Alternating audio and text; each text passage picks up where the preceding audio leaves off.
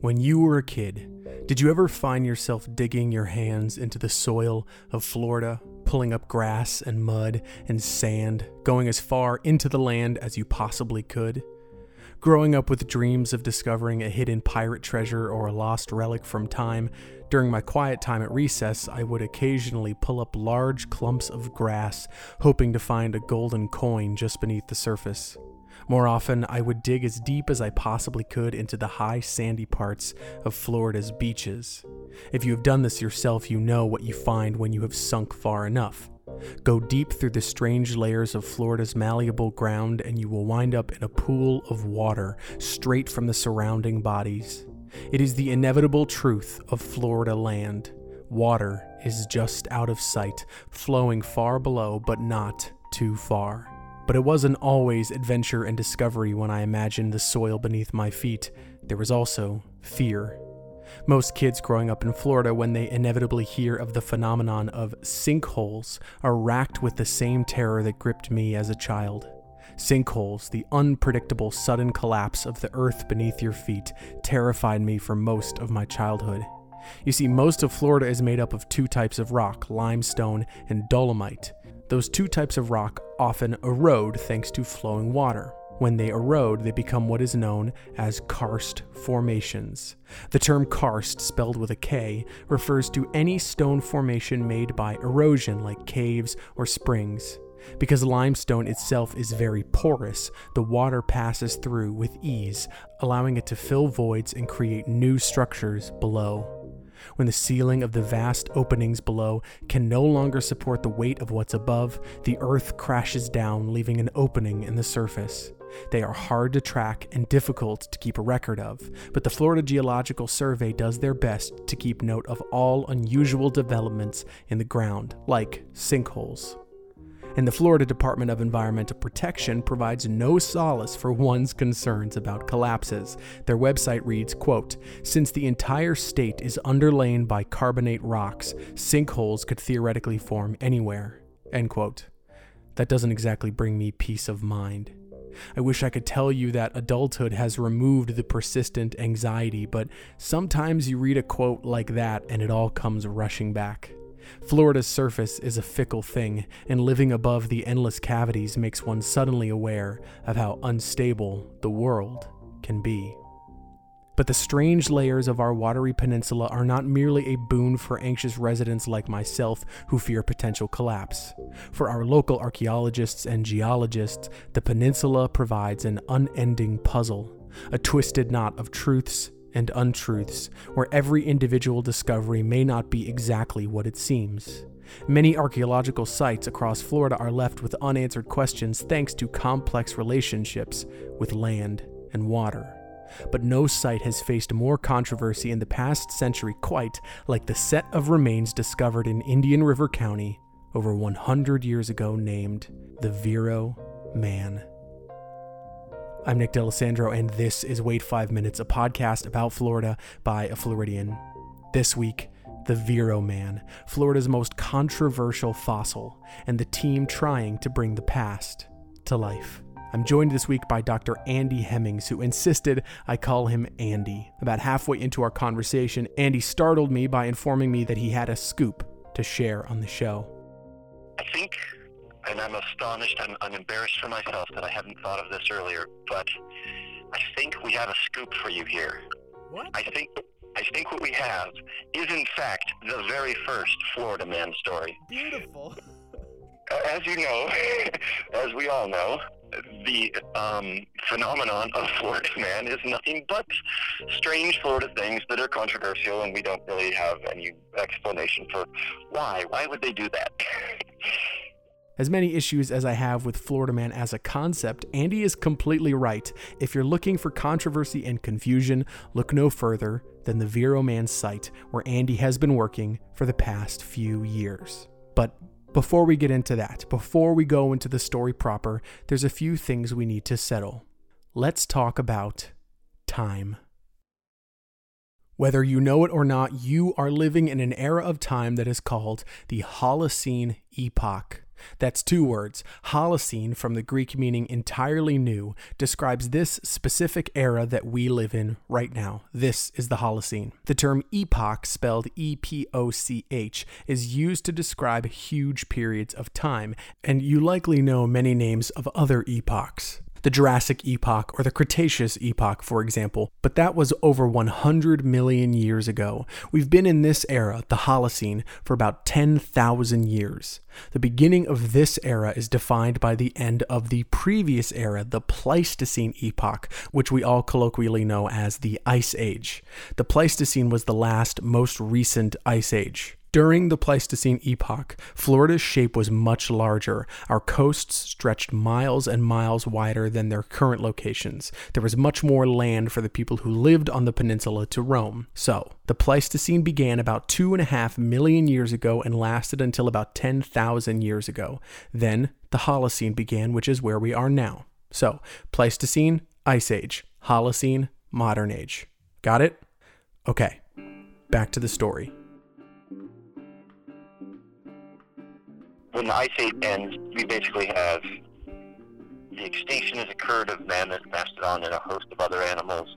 The, the ice that has melted enough that Florida, Peninsula Florida, has shrunk in size by roughly 50%.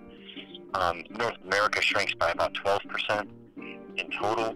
Um, it's a very different landscape between the Holocene or modern era and what the Pleistocene or Ice Age was like.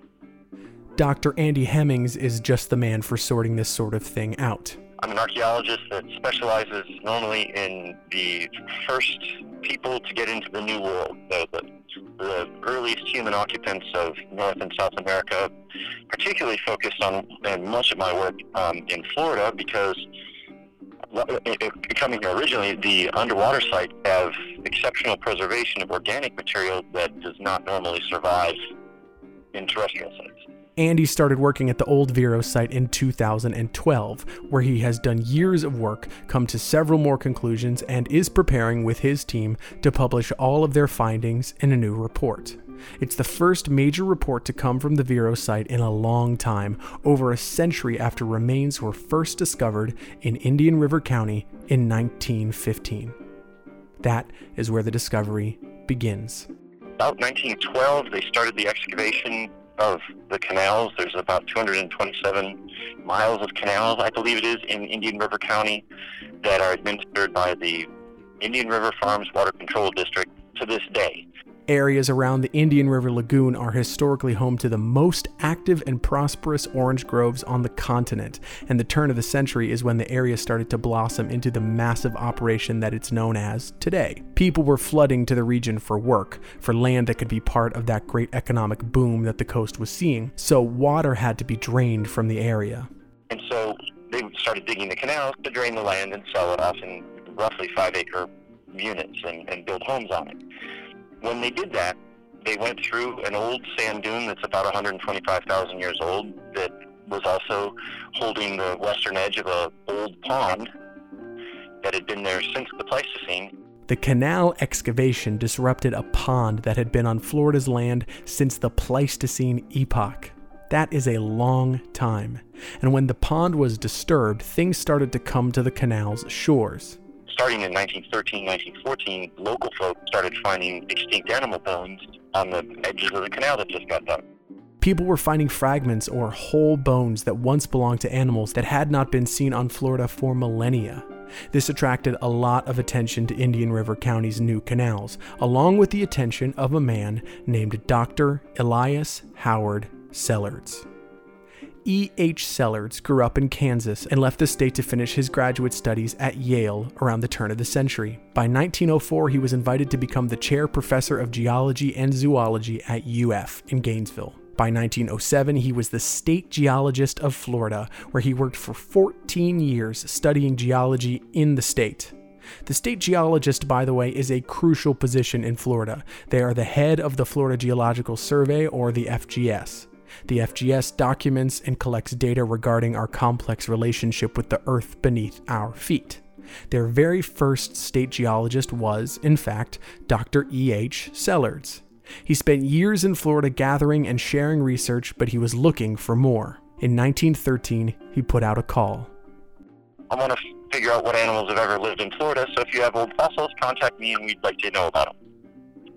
And the guys in Vero um, got a hold of Sellards. He came and visited the site in 1914 or so, and said, "Keep your, your eyes peeled, see what else turns up." And in 1915, human remains started to come out of the same layers as the extinct Pleistocene fauna, which set off all the work and, of course, the controversy. So the surveyors were consistently finding bones along the riverbed, and when Sellards came, he advised them to look for something resembling human bones. And in 1915, the Vero Man was found. A quick side note here. The Vero Man may be a lady. Okay. Man in the very general term, the the, the Vero man, like mankind. Yes. like, like Vero Man. We are not entirely sure that the Vero man is actually a man. The remains may be the Vero woman. Nevertheless, in 1916, with the human remains now found, Dr. Sellards assembled an A team of sorts. These folks could answer every single question regarding the remains that he could find. Sellards, you'll remember, was not an archaeologist, he was a geologist. Andy Hemmings tells me that the very idea of archaeology was still something being developed, and Sellards' work was ahead of its time. At the time the initial excavations occurred, the science of archaeology was fledgling at best. To his credit, and people, other people have said this for, for a number of decades, to his credit, Elias Sellards' excavation and his research team of bringing in a paleontologist, um, a, a botanist, a paleontologist, uh, ichthyologist, specialists in all the different subdisciplines, Vero in many regards, really is the first is interdisciplinary Paleo-Indian archaeological site work. Wow. That the attempt to find out everything we can in a broadband sense with all of the various information we can marshal really gets some of its genesis right here. Sellards and his team examined the artifacts extensively. Photos from the state archives still exist from the era, and it is remarkable what was recovered from the site. The most incredible photo is that of a cast that was done of a skull. So much of it was intact, the solid dome of a human cranium surviving for all those years.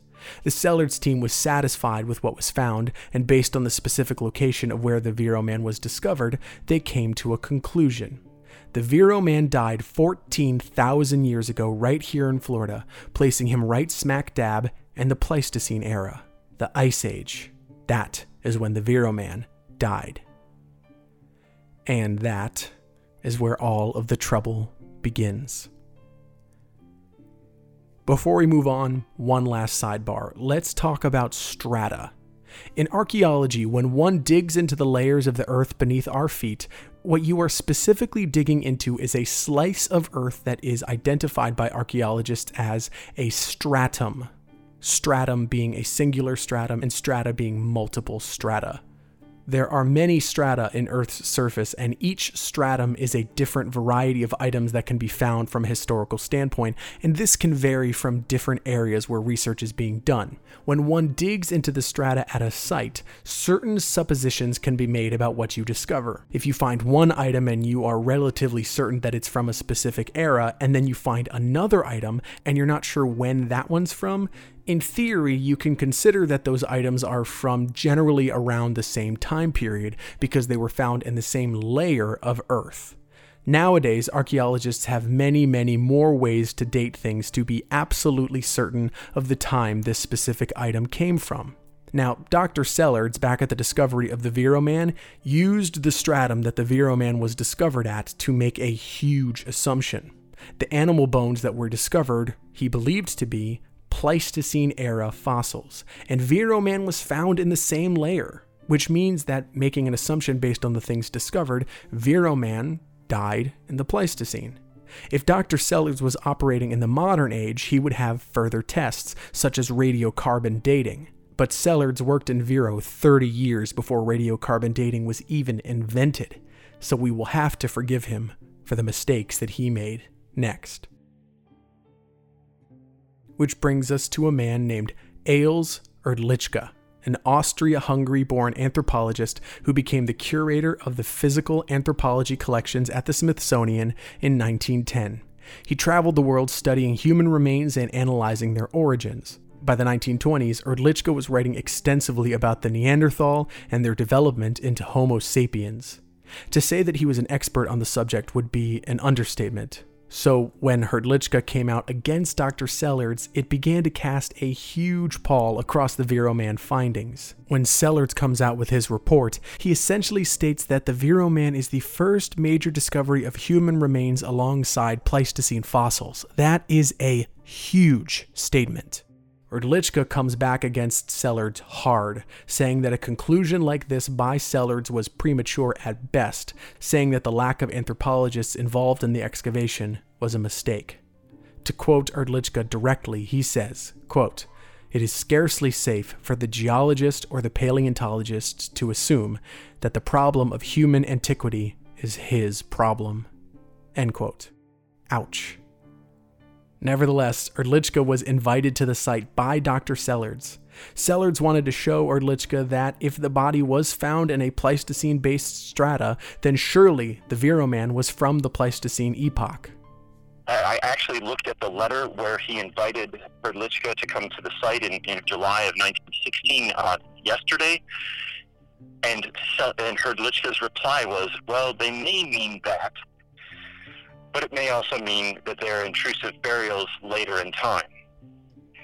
Sellards felt that was not the case because you couldn't see any disturbance. If you, you know, if you go in the backyard and you dig through the upper layer of black dirt around the grass and you get down to lighter sands and eventually white sands, we're, we're talking Florida here, you're not likely to hit a rock. um, you can see the changes in the levels, and the, and the supposition is that things in the same layer are generally deposited at the same time. And of course, there's exceptions to that, as Hrdlicka pointed out.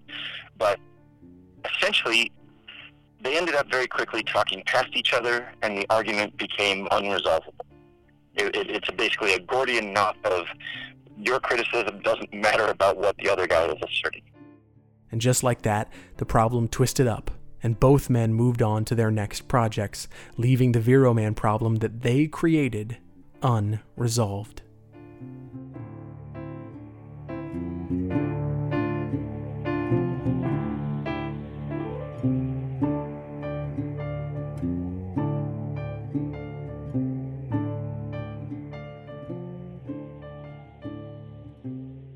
A century later, thanks to modern technology, Dr. Andy Hemmings is close to an answer. The trick to pulling it all together comes in the form of the small pond that once existed on the site of the Vero Man before the excavations for the canal. When the canals were being dug in Vero, the pond was drained, and it altered the strata around the site. This pond, Andy has discovered, provides evidence that there were indeed people in this area 15,000 years ago, which is, in fact, the Pleistocene epoch, the Ice Age the Vero site itself at the end of the Pleistocene would have been uh, a ponded little lake on the order of varying between, say, five and ten acres or so, maybe a little bit bigger on occasion. Um, that's being held in place by the railroad track, which is, of course, the Atlantic Coastal Ridge. That sand dune, the high ground they put the railroad tracks on, has a little gap in it that is now the canal at Vero, but the reason they put the canal there is the same reason that people were there in the Pleistocene. That little pond had three streams feeding it that drained an area of almost 900 square miles. Meaning that the best water source for 900 square miles was that little pond right there. So those people on that landscape a couple miles away, if they wanted a good drink or wanted to go find um, a mastodon, they would have come to the site. So five miles doesn't. It, it's not on site, but we know we have people, without doubt, 13,000 years ago in the immediate area. And to complicate the site even further, he tells me that there was an incredible discovery just 60 feet west of where the Vero Man was originally discovered. They found fossils of bison, and they found an animal that seems to have been killed using a bone and ivory tool that were used by people during the Pleistocene epoch. Most of the bones themselves were extremely brittle and difficult to move, due in part because the bones were actually burned thousands of years ago. But what is most compelling to Andy Hemmings is the large collection of marine skeletons that were found on the site, burned to a crisp. So to suggest that, and I have a list, sand sharks, lemon shark, black tip shark, probably some other spinners, sheep's head or porgy, red drum redfish, and um, black drum landed there and got burned. And the sharks are all pretty small. They seem to be in the sort of maybe six to twelve pound range. These are the kind of small things that people probably netted or speared in a near shore thing. Short of, and I, I, it's terrible to say it, but a flaming shark sharknado. Yeah. I don't know how you put that diversity of species in that small an area, all burned adjacent to where we seem to have a tapir kill. A huge collection of fish from a far distant body of water burned to a crisp, all in the same area? I don't know about you, but that sounds like a camp to me. It's hard to know the absolute truth, and here is where it gets really heartbreaking for our old pal, Dr. E. H. Sellards. This discovery was found just a few feet higher, relatively in the same layer as the Vero Man. They are basically in the same layer essentially they are in the same layer. The problem is Sellards dug in the pond, and you can see the face of the dune that is the edge of the pond that rises up three, four feet and gives you that vertical distance, a difference. And it's the terrestrial deposition of that layer that ha- that covers where people had camped out and had a fire. Put simply, the pond was right next to this potential campsite, which is why people were there at all, for the water.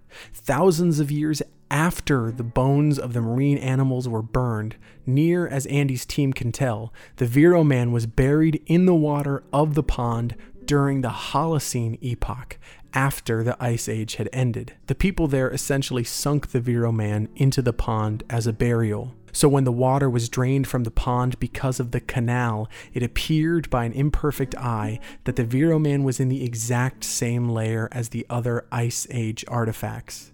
The Vero Man was a modern skeleton buried right next to Ice Age relics. They were never from the same time period, just found in the exact same place. With early archaeology as the estimate for the truth, Dr. Sellards made an incorrect conclusion. When the water was drained, artifacts began to deteriorate to certain degrees, making them all look similar or impossible to distinguish. So the human remains and artifacts look like they belong with that material, even though they were interred probably thousands and thousands of years late. So, Dr. Sellards was wrong. Or, as Andy Hemmings puts it, Sellards is right, but he gets an asterisk because he was right about the site, but none of the data that he had really supports what we find, or what we've found in the last you know 10 years now. Uh, is that in fact we feel there was a Pleistocene occupation of that site, and that in fact they show something very interesting, and that is the utilization of aquatic and marine resources, which we are not surprised at at all. It's just finding that data 30 miles inland from the Pleistocene coast, that's a real big deal.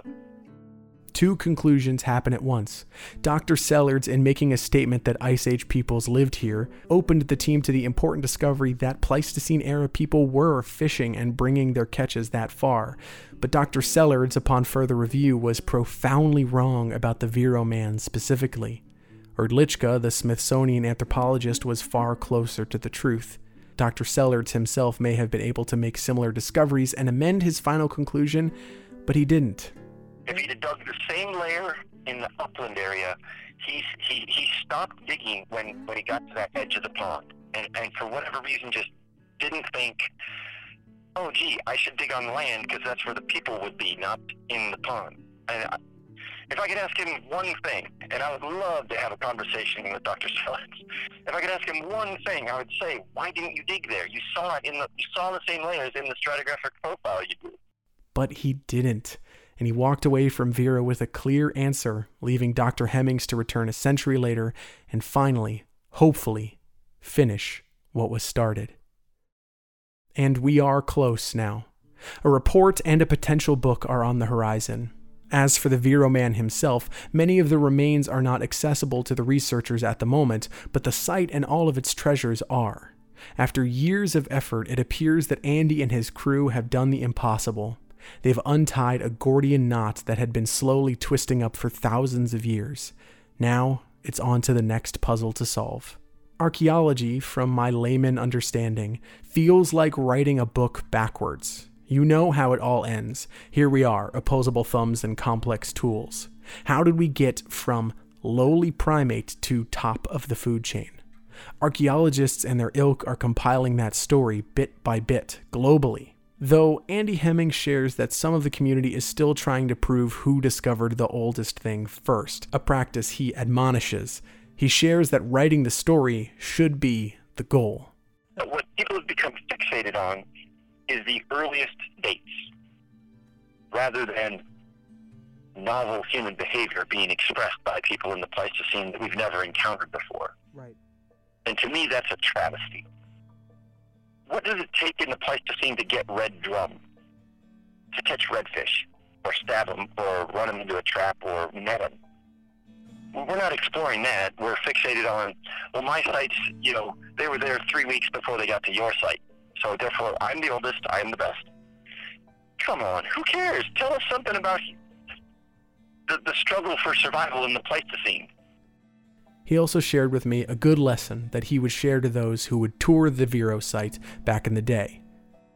I would ask everybody when they came up to the steps before we went down into the, the scalding hot tent to go see the excavation, if while they'd been walking around the site and seen where the original excavations were, did anyone ever look behind them to see if they'd been stalked by the spectacled bear, the dire wolf, or the, the saber cat or the American lion, all of which are the monstrous carnivores of the Pleistocene that have been found at Vero. And of course, nobody'd ever looked around behind them. And the point I was trying to make is that the behavior we exhibit today would get us killed on day one in the same spot. If we were visiting Vero when these people were here, we would not have lived a day if we did not change our behavior. And that behavior and trying to figure out as much about essentially a triumphant arrival and, and survival and thriving on a new continent should be the story. When exactly that happened is just part of that story. Surviving and thriving is the story. There may be secrets left to be found beneath Florida's soils, twisted tales of geological complexities. There are people writing that great backwards book, learning more about ourselves today by pulling on the threads of our anthropological history. Maybe one day the entire picture will be clear for us all, and we can see everything as clear as day. For now, at least, it's nice to know that our Ice Age ancestors made a life here, back when swamps ruled the terrain and the great beasts of yore still roamed the miles of this, our strange, watery peninsula.